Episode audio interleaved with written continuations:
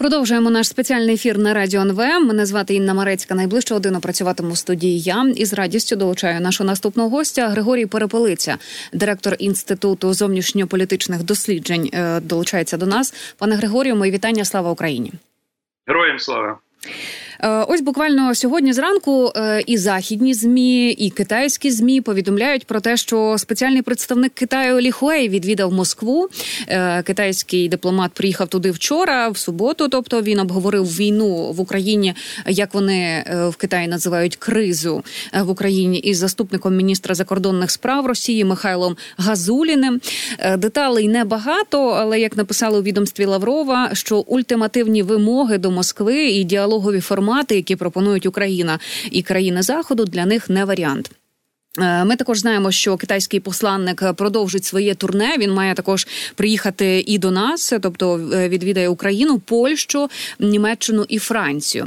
Е, якими можуть бути результати цих поїздок? Як ви читаєте таку активізацію Китаю зараз?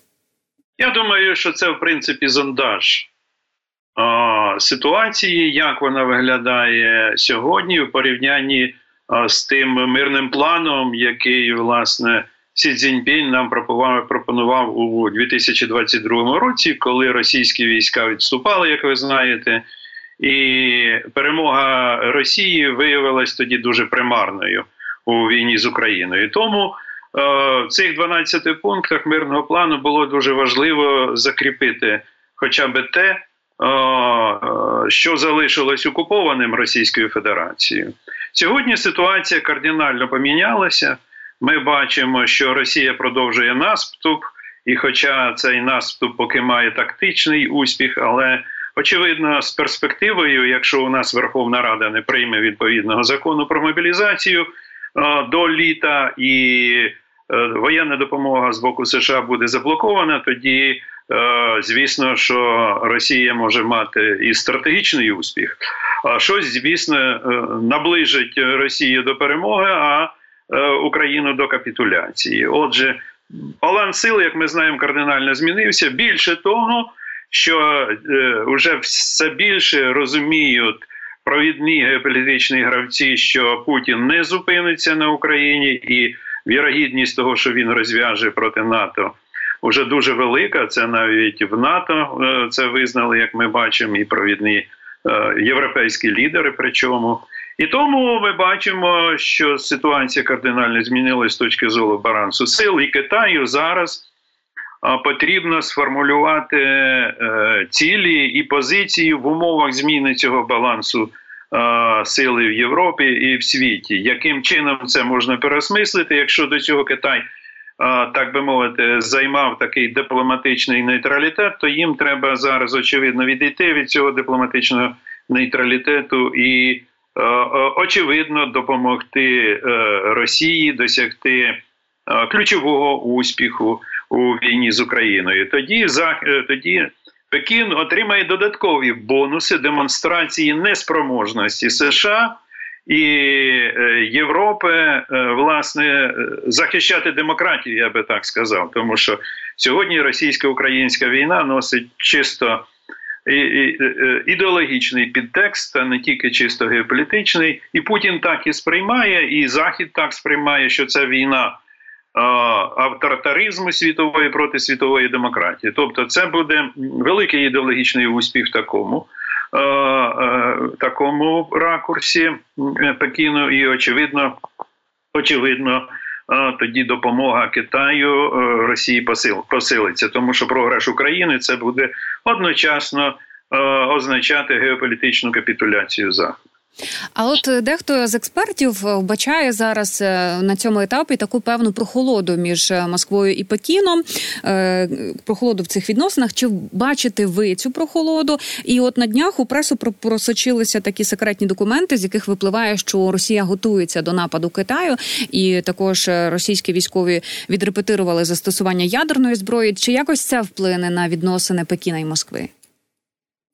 О, Я не думаю, що це дуже серйозно вплине на відносини Пекіна з Москви, тому що фактично о, зараз е, Росія займає таке підлегле становище відносно Китаю, і розраховує на Китай як на одного свого основного стратегічного союзника, хоча так і є.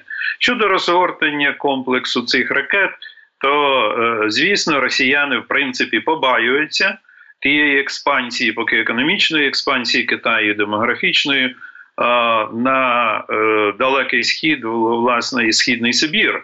Тим більше, що ці ознаки вже чітко проглядаються. Це як перейменування Владивостоку на китайський і інших міст, от на китайські назви. І звісно, що ця експансія починає Росію трошки лякати, але вони не можуть це відкрито заявляти. От, а тільки натякають от такими позиціями, що ми можемо захищатися проти цієї експансії. Але я думаю, що Китай цими ракетами не злякаєш.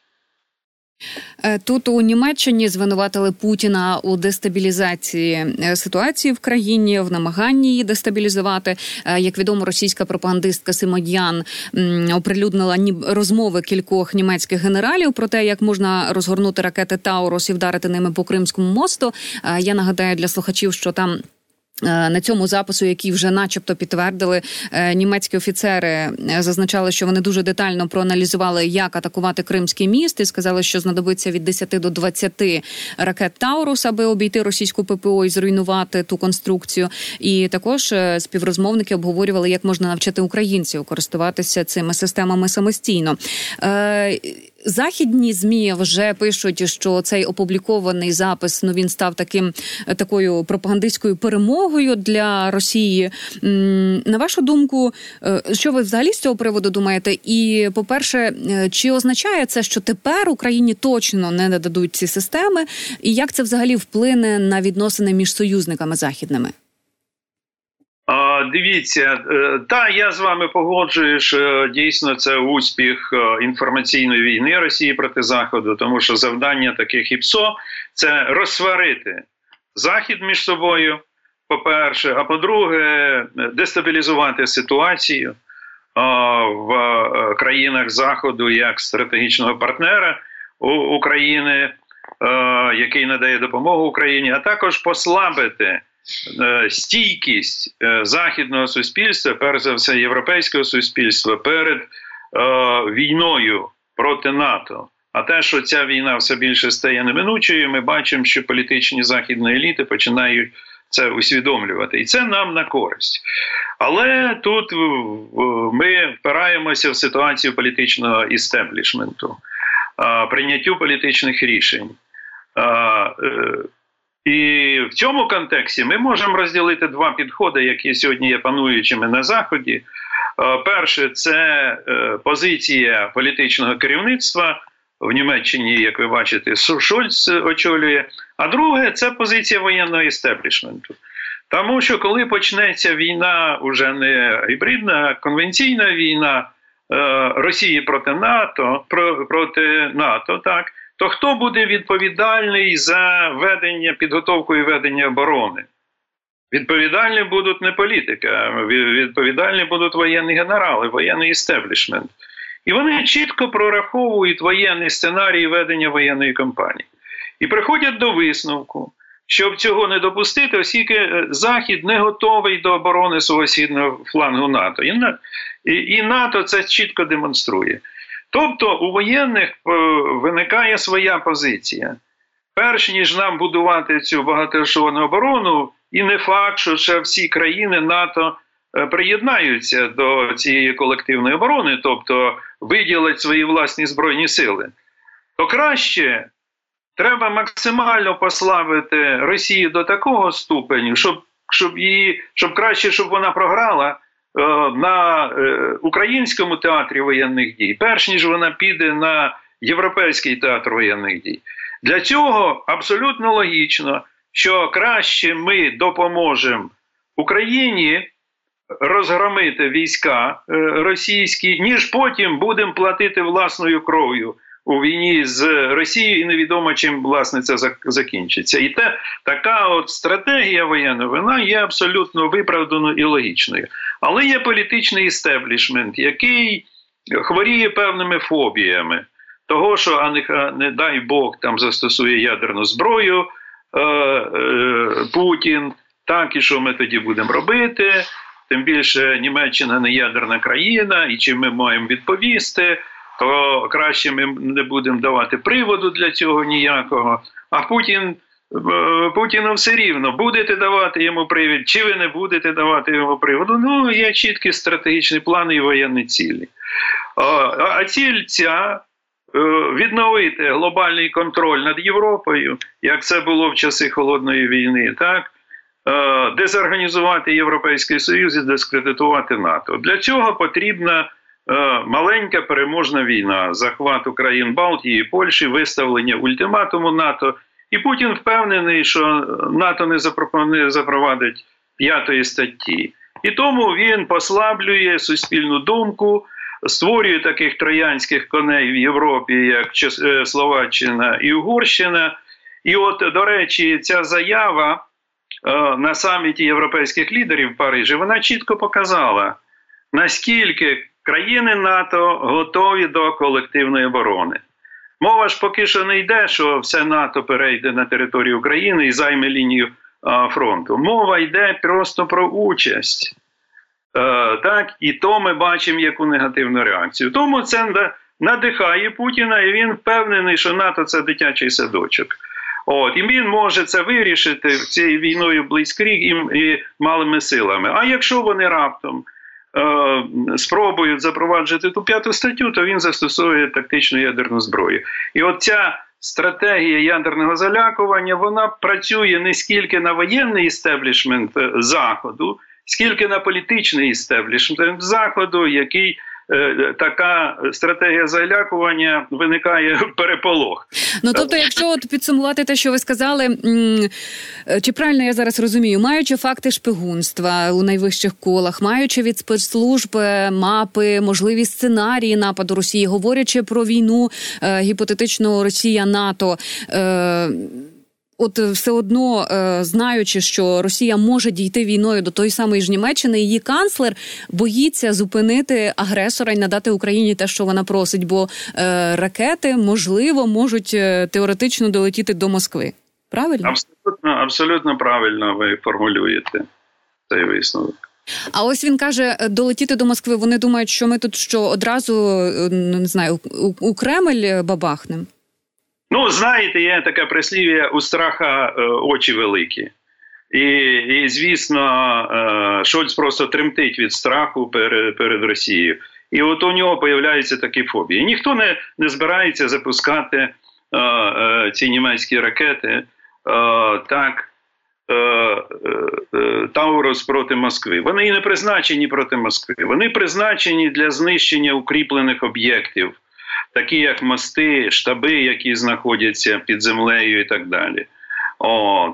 А не а, а не адміністративні пункти. Для цього ці ракети не призначені. Вони призначені виключно для нищення воєнних об'єктів і воєнної інфраструктури не більше. І всі військові це чудово знають. І якраз перевага цих ракет Таурес, що вони якраз є а, не тільки дальнобійні, а й глибокобійні, бетонобійні. Вони пробивають будь-який укріплений командний пункт, який знаходиться під землею.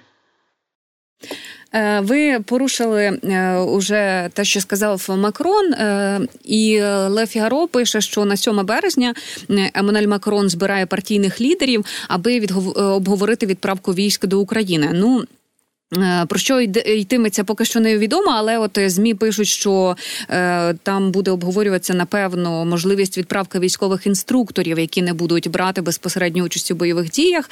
Але, взагалі, е, як вам ця е, гучна заява президента? Е, чи можна тут сказати, що те, що прозвучало, те, що так сказано було, воно ну не просто так було заявлено, і до цього у великій політиці все одно повернуться і будуть будуть це ще обговорювати. Е, чи все-таки Макрон це так сказав е, для підвищення власних можливо ставок, для послання в Москву, для привернення уваги до себе, до свого лідерства? А, Я думаю, що це так, але поряд з тим.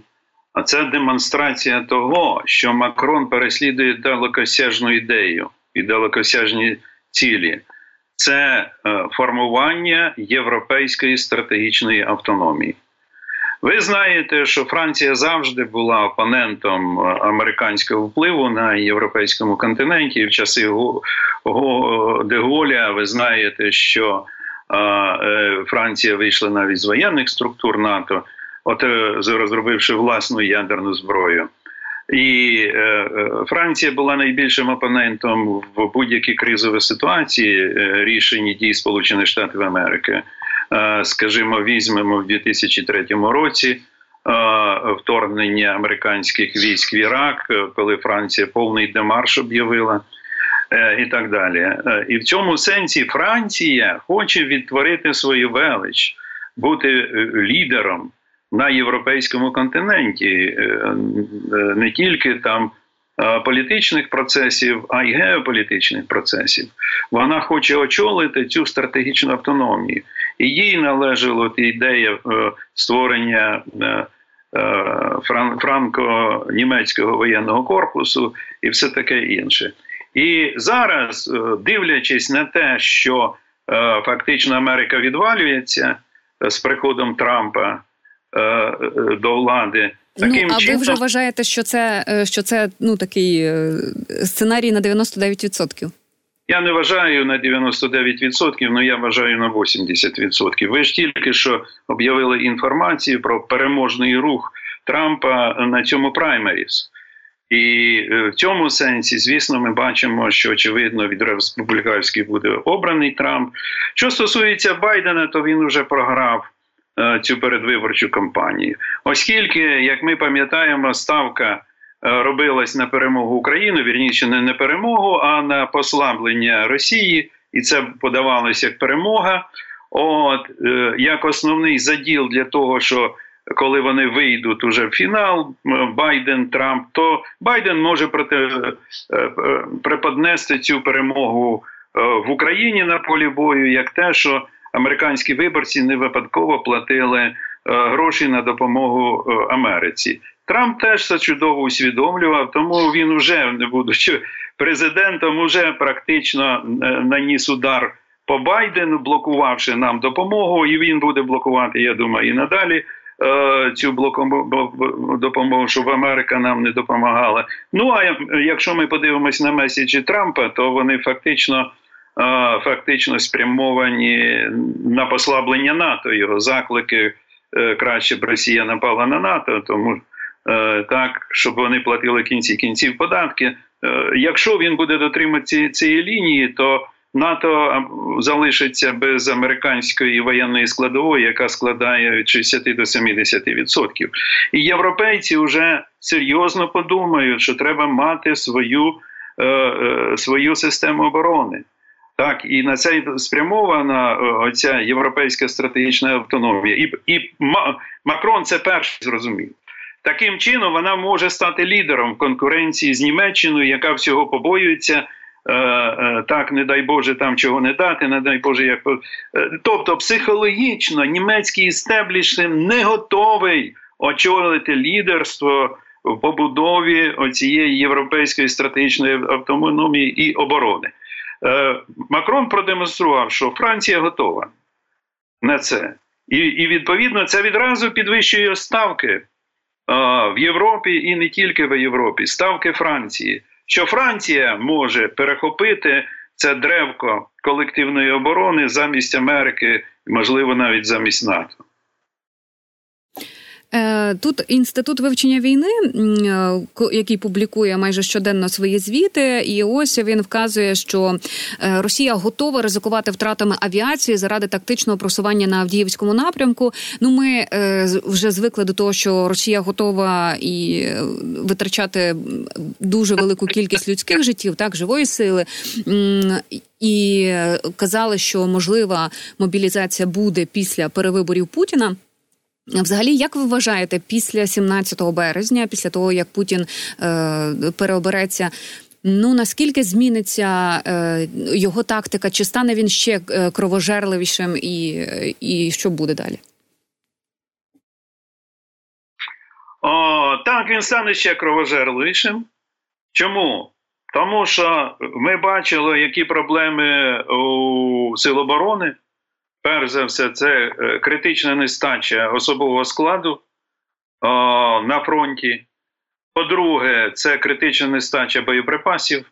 І якщо Трамп буде тримати цю блокаду, то звісно у е, Росії немає такої проблеми в нестачі боєприпасів і в нестачі особового складу, тому що мобілізаційного резерву у них повно не тільки на війну проти України і на війну проти НАТО. І це його окриляє. І ми бачимо по посланню федеральним зборам, як він заточений власне на війну і на реалізацію цієї стратегії залякування. Ми готові до переговорів в той же час, але це мають бути переговори про капітуляцію. НАТО так, так, так, такі умови. Цієї капітуляції, які ж вони вже висунули 17 грудня 2021 року, це був воєнний ультиматум е, Росії, НАТО, е, НАТО і США. І зараз він степ бай степ намагається підштовхнути Захід до такої капітуляції. Звісно, перш за все через капітуляцію України. Тому що капітуляція України буде однозначно означати і капітуляцію демократії західної, і капітуляцію Заходу. Е, також е, ми ми бачили, що цього тижня так е, в Москві поховали Навального. Ви напевно теж стежили. І що ви можете сказати і про поведінку режиму, і про реакцію населення Росії? Поведінка режиму є цілком закономірна. Путіну в умовах війни вдалося відбудувати такий монолітний тоталітарний профашистський режим. Я хочу зазначити, що профашистські режими тоталітарні вони ж базуються не тільки на повному домінуванні і всевладді силовиків, так, репресивної машини, але вони базуються на свідомості велич, велич Росії, велич Третього Рейху. І ми бачимо, яка, е, які настрої, навіть якщо ми візьмемо історію Другої світової війни, які настрої були в Німеччині, коли вже Е, вона воювала на два фронти, і резервів не вистачало цих гітлерів-югентів, кидали на фронт пенсіонерів і так далі. Але німці були е, були за третій рейх, так за національно-соціалістичну партію. Тому тоталітарні режими профашистські, вони базуються на такій свідомості, тоталітарній свідомості такого суспільства. І це означає, що воно і надалі буде монолітним аж до моменту програшу в цій російсько-українській війні. Тому і ми бачимо, що зараз ті, які мобілізовані, вони відчайдушні, хоробрі, вони лізуть, незважаючи на вірну смерть, е, на наші позиції і е, лізуть безкінечно. Це не гроші, які вони отримують, це їх переконання великої Росії і відчуття. Втрати Росією ідентичності російської державності, ідентичності російської нації. Тому вони б'ються за кожне село розуміючи е, чи думаючи, що е, якщо вони програють Авдіївку чи там Ласточки, то далі Донецьк. Якщо вони програють Донецьк, то далі розвал Росії. От на і і ця це усвідомлення у них сидить дуже глибоко в їхній суспільній свідомості. Тому говорити про будь-яку демократію о, о, в Росії. Ну дивіться, ну яка демократія в Північній Кореї, там де тоталітарні режими. Так, чи, наприклад, яка демократія в е, Китаї, хоча там не тоталітарний, а авторитарний режим, як влада однієї партії комуністичної комуністичної партії Китаю. Тому про ні про яку демократію, ні про яку опозицію не може бути йде мова. У Заходу були ілюзії, що от Навальний, що там демократичні сили, що ми вже зробили Росію демократичною. Ну, такі ілюзії, от е, е, з вбивством Навального вони розтанули, очевидно, і захід кінців е, кінців розстається з тими ілюзіями, що якщо ми змінимо режим Путіна, то Росія знову стане демократичною. Не стане вона демократичною аж до повного її розвалу. Ну, дехто я бачила в соцмережах, е, відзначають, що ось е, люди прийшли на прощання. А ті, які там називають себе опозицією або е, під під цією ширмою хочуть виступати, ну навіть нічого не зробили. Того ж самого ні Явлінського, нікого нікого не було так з політиків російських. Так, звісно, ну це підтвердження того, що я стверджую, що там немає ніякої демократії, відповідно, не може бути ніякої опозиції. Навіть якщо дійсно Путін зараз запровадить вільні демократичні вибори, то більшість проголосує за Путіна. Інша справа, що він, як будь-який таран, боїться всього, навіть навіть мухи, яка там може пролетіти і якусь може якось його вкусити. От, Але це це психотип таранів. Вони е, е, як е, абсолютизують насилля, так і це веде за собою певні страхи, відчуття того, що рано чи пізно може прийти якась розплата. Пане Григорію, дуже дякуємо вам за участь в нашому ефірі. Григорій Перепелиця, директор інституту зовнішньополітичних досліджень, був з нами. Далі пауза і реклама.